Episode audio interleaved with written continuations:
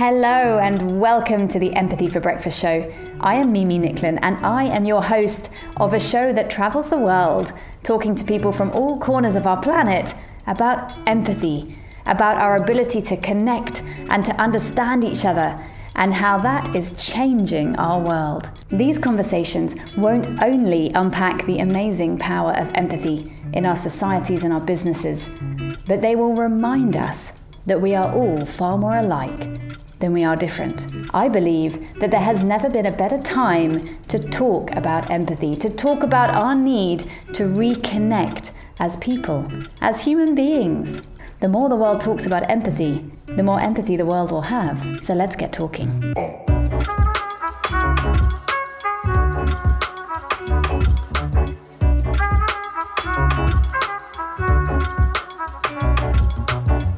Hello, everybody, and welcome back to the Empathy for Breakfast show. Today, I am joined by a guest who asked me a question that I didn't know the answer to. Not that rare, but incredibly exciting. And I've invited him back to have a full conversation about this. Today, I'm with Shayamal Vallabhjee. He is a South African born sports scientist, a psychologist, an author, and a former monk. He works as a high performance coach with elite athletes, with Olympians, with sports teams, and executives. Shayamal specializes in achieving peak performance and flow states using evidence based science in combination with psychology and ancestral wisdom. He's a best selling author, a TEDx speaker, and a board member with the United Nations Change Maker Conference. Shayamal, I'm so pleased you're here. Thank you for joining us. Thank you so much, Mimi. I'm excited to be on the Empathy for Breakfast show. I am as well because we're talking about food. and I don't think there's a better conversation. So for the audience today, we are talking about how does the food we eat fuel our body and how does that affect our ability to empathize? And as I said in the introduction, I met Shayamal a few weeks ago on his podcast, on his show, and he asked me, Mimi, what's the role of nutrition in how we empathize? Now, I gave an answer, but I was so fascinated by it that I went away to start really reading up about it. And Shayamal, you're here today to unpack that. So let's start at the top. Let's start with what does empathy mean to you, Shayamal? So, empathy is quite a lovely subject for me. Firstly, at a very surface level, it's one's ability to understand what someone's experiencing or what somebody is feeling. But I think you can really take it deeper. And for me, empathy really converts to compassion when empathy becomes action. So I look at it at multiple levels. First, I look at it at a surface level, and you can look at it emotionally or intellectually. But what's most exciting is when empathy becomes compassion is when the feeling instigates the need to act. And, and that's really where it's fascinating. So, that in a nutshell is what empathy and compassion is for me. And Sharma, you're in India at the moment. You've spent a lot of time, obviously, in India. How have you seen the pandemic and the reality of the last 12 months or so impact that behavior? Has it helped people increase their empathy? Has it decreased their empathy? What have you seen? That's quite a fascinating question. You know, the intellectual empathy has definitely gone up. So, you're seeing people people intellectualizing with everyone. They understand people are lonely, people are depressed, all of that. The actionable compassion component of it is somewhat questionable. And what I don't like, and I've not seen too many people speak about this, is that the pandemic has, in some shape or form, rewarded self-centeredness a lot. So those who saved money, right, had more money to invest when the market crashed. Those when the market crashed, they put in money, they reaped the benefit of it. Those who had a lot of disposable income could get away to a remote beach island somewhere and lock themselves down for 3 months those who had large amounts of disposable income stocked up on a lot of supplies when there was lockdown you know they had a lot of luxury so in some shape and form you found that those who were a little self-centered were the ones who sailed through a really difficult pandemic situation. And I'm a little fearful, Mimi, because that's not really the behavior that's conducive for the success of a society, of humanity, of a planet, or even of an individual. So, my sense is that for a large amount of people, the suffering was real and it came to the surface. But for a decent sized amount of people who, and, and this is where it gets scary, it's not that the quantum of people who had impacted by the self centeredness in a positive way is large, but they are influential. So you get a smaller number of people who are highly influential mm. that were rewarded by self centered behavior that are now going forward into the world thinking, I need to be like this, which is mm. somewhat scary for me. So you've seen all of it come through in, in the pandemic. And I think people like you and me have a role right now to recondition the mind to teach people that a selfish behavior during a time of fear is not the methodology to move forward. Such an interesting perspective. And I wonder if that selfish mentality that you're talking about is behind far more of the problems that we're seeing in the world. I mean, they manifest in the headlines as racial or gender or equity related. But when I listen to you now, I, I wonder how much that self centeredness is underneath many of these problems. And of course, those that have more can do more of that self centered behavior. Now, you were a former monk, which I think I could talk to you all day about this. I mean, what an absolutely fascinating way to have spent some of your life. You mentioned earlier when I asked you, what does empathy mean? You immediately built in compassion, which is generally a very Buddhist way to come at that answer. I also have studied this a lot. Um, tell me a little bit more, tell our audience a little bit more about the connection between empathy and compassion, but then specifically in the performance world. So, what have you taken from that experience as a monk and are you now using to help people perform? That's, I love that.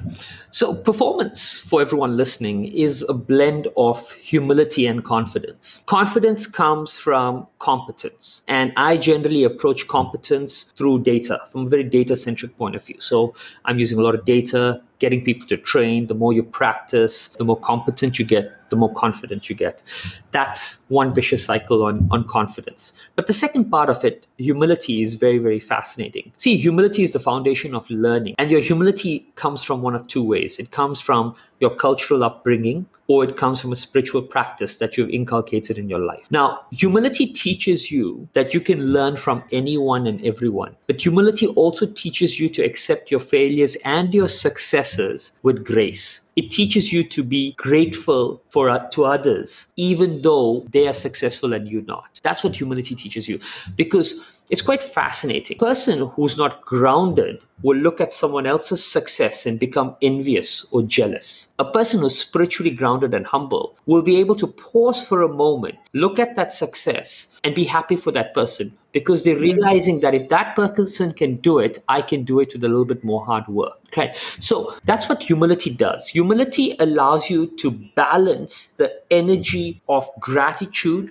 with the drive of performance. You see, what happens, Mimi, is when you, in the world of performance, we're always chasing something in the future. We're chasing, there's more money, faster times, higher goals, whatever it is you're chasing. When the mind is looking into the future, there's always this feeling of uneasiness, insecurity, because it's not there. It's natural. Gratitude is the energy of the now. Gratitude helps you appreciate what you have right here and right now. Now, it's humility that balances gratitude with drive. Without humility, you can't pull the mind from the future to appreciate what you have right now. Mm. Uh, so all of that comes from a deep spiritual practice, which you learn in as being a monk. You know, in fact, one of the tattoos on my hand it says that be as tolerant as a tree and be as humble as a blade of grass. Tolerant as a tree means whatever life throws at you, stand there, stand with your strong values, your strong ethics, be, and then be as humble as a blade of grass. Is don't look down on anyone. You know, you, you be there, be as grounded, as natural, as humble as you can. But Another interesting part with spirituality is spirituality teaches you to tap into your intuition. And I come from a world of performance where opportunities are one hundredth of a second. You know, you blink your eye, the ball's gone past you, or something like that. Okay. And when you're in that world, things are happening too fast for the rational mind to perceive its options and act. So you really have to be guided by an energy you trust or a voice you trust. That voice you trust is intuition. Mm. So when you deeply grounded, you have more faith in that voice that's speaking to you. And in a world of performance where you think you're governed by your rational mind, but you're not, you're governed by a skill that you've automated in combination with your inner voice. These are the two things that help you navigate this world. And that's where spirituality also comes in. It teaches you to trust the voice your rational mind is trying to silence. Wow. Let's stay all day breakfast, lunch, and dinner. Um, some things that really stood out from that answer for me. First of all, the fact that you mentioned intuition, because it's a really important word to me. And when I had my transformation moment in my life when I really discovered my passion and sort of journey towards empathy. It was because I said to a life coach, I'm using my intuition. And she said, Mimi, hold on one moment. Is it intuition or is it empathy? So that really stood out for me what you were just saying because there is such a connection point. Do you have to use intuition to be empathetic? No. But if you are attuned to your intuition, does that elevate what you can do with your empathy? Absolutely. So that really stood out. And I loved that reference to as tolerant as a tree. Was it tolerant as a tree that you said? As tolerant as a tree, as humble as a blade of grass. And, and maybe I you, love that. yeah, you mentioned something. The relationship between empathy and intuition is so direct but most people don't see it. You see, what's the difference is in every situation that we're faced in, there's an internal variable and an external variable. There's an internal lens and an external lens. In the pandemic, someone could say, What's scaring you? It's scaring me that I'm unsafe or that the economy is being impacted. That's the external lens. The internal lens is how my mind is perceiving that situation. Now, if you look at empathy, empathy is the external lens, intuition is the internal lens. Mm-hmm. We generally cultivate external before internal. A person who's not aware of the external cannot cultivate the internal. The world will comes in before it goes out again. So it's a very direct relationship. But the first place of helping a person really be in touch with who they are is first help them to be in touch with the outside world with what they can see. Because intuition is something you can't see you have to feel. How can you trust something you can't see when you don't even trust what you can see Oh, big, big questions for a Yeah. Tuesday show, Mal. yeah Uh, but before we try and answer the biggest questions our world is facing today, let's stop and talk about self empathy, which is where you were just going, where you were talking about, you know, internalizing, understanding what's going on inside. And this question that you asked me that really provoked this conversation today, which is what is the relationship between self empathy and nutrition? So, how does the food we eat support or nourish? That psychological state? How does that impact the conversation we were just having? How important is our food? if our food is super important we are not a byproduct of the food we eat we're a byproduct of the food we digest so your gut has bacteria microbiome in it and that microbiome plays an important role in what is called your brain chemical balance because it digests food and that food goes into your bloodstream which affects your brain chemical balance. So you have hormones like dopamine like gaba like serotonin that are all controlled by the food you eat. And these hormones drive every decision that you make. Your happy hormone is called serotonin and almost 90% of your serotonin is actually found in your gut. So if you're not eating well to keep the balance of these hormone in place or your bacterial balance in place the main driver for happiness and good decision making is impacted so you can ask metaphorically how is it possible to start the car without the key so, how can you be happy if the main hormone for happiness is absent because it's absent from the way you consume food? And there's a beautiful study that showed at the University of Lubeck where they speak of carbs and protein. And they took a, it's a nice example which we can give our audience here. So, if you walk into a room and there's a stranger sitting at the table and there's $100 on the table. Now, this is the experiment. The stranger walks in and the stranger gets to decide how much of that $100 they want to give to you and the stranger decides i'm going to give you $10 now you have a decision to make you can accept the $10 and leave with that and he leaves with 90 or if you reject the 10 both of you all leave with nothing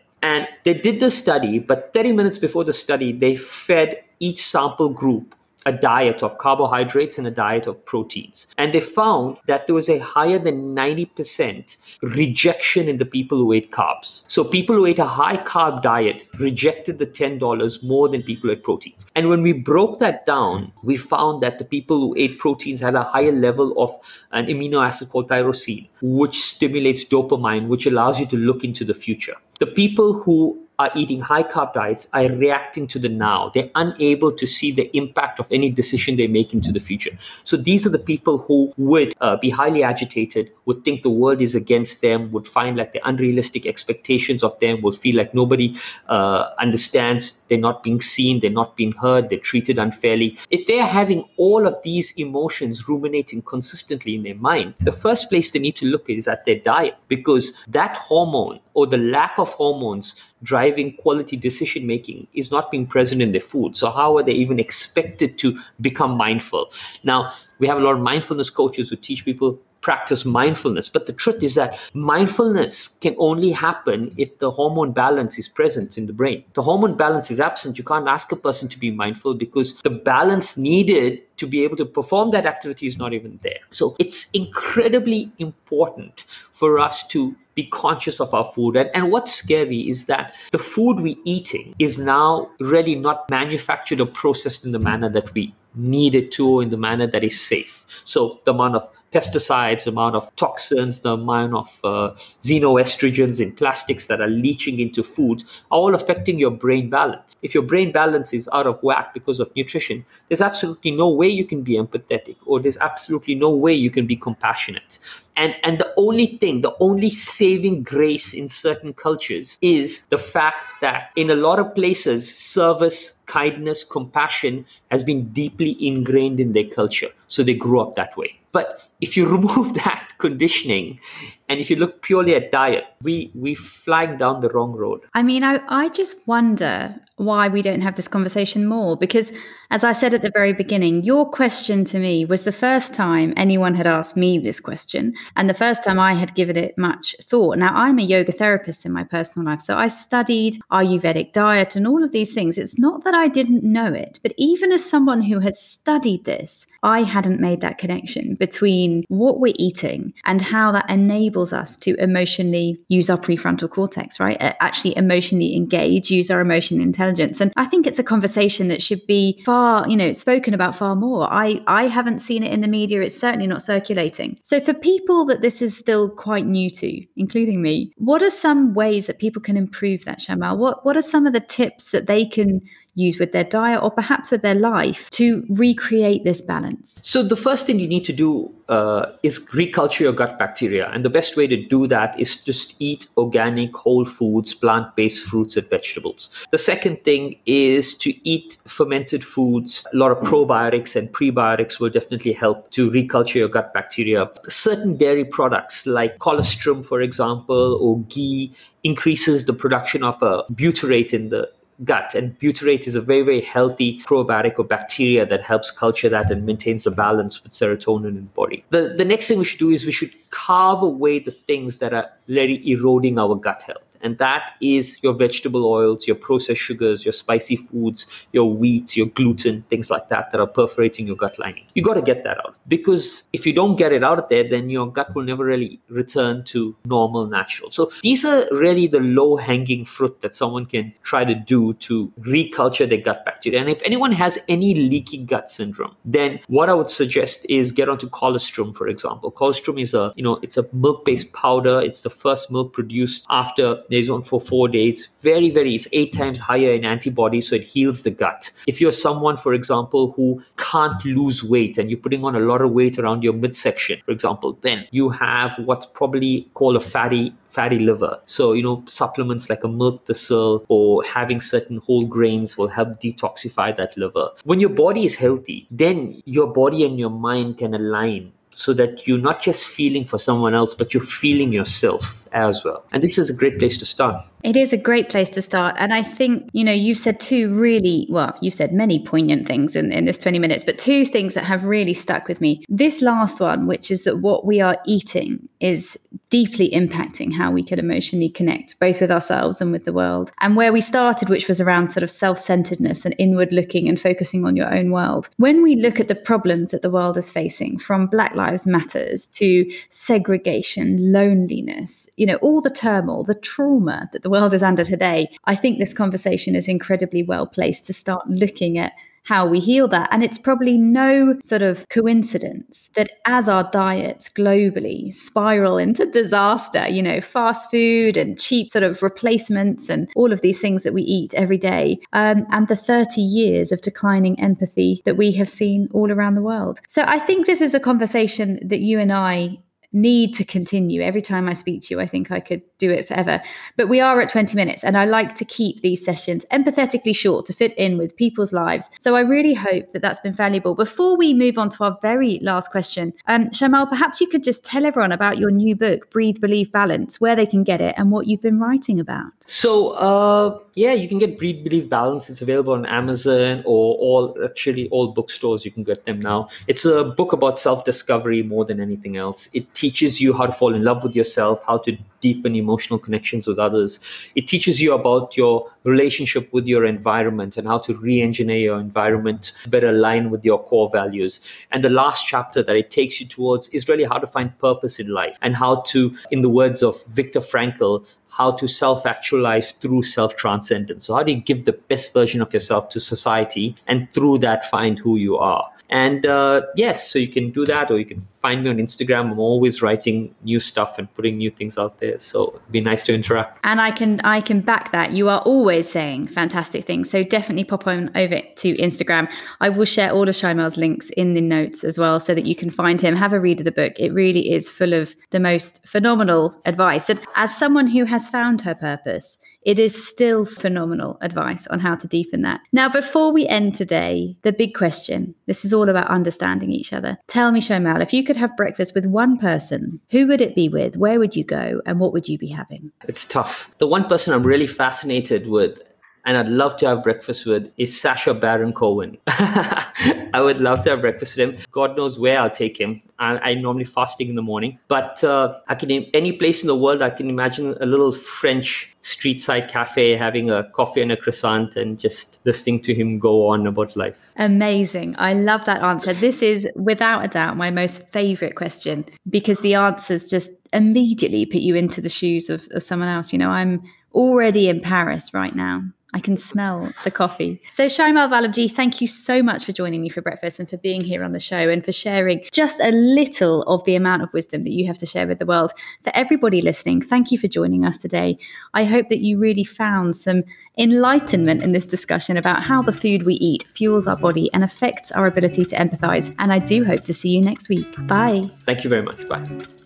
And with that, Another episode of the Empathy for Breakfast show comes to a close. I would like to thank Eye Q Films, who produced this episode, and DJ Ciel for my soundtrack and music.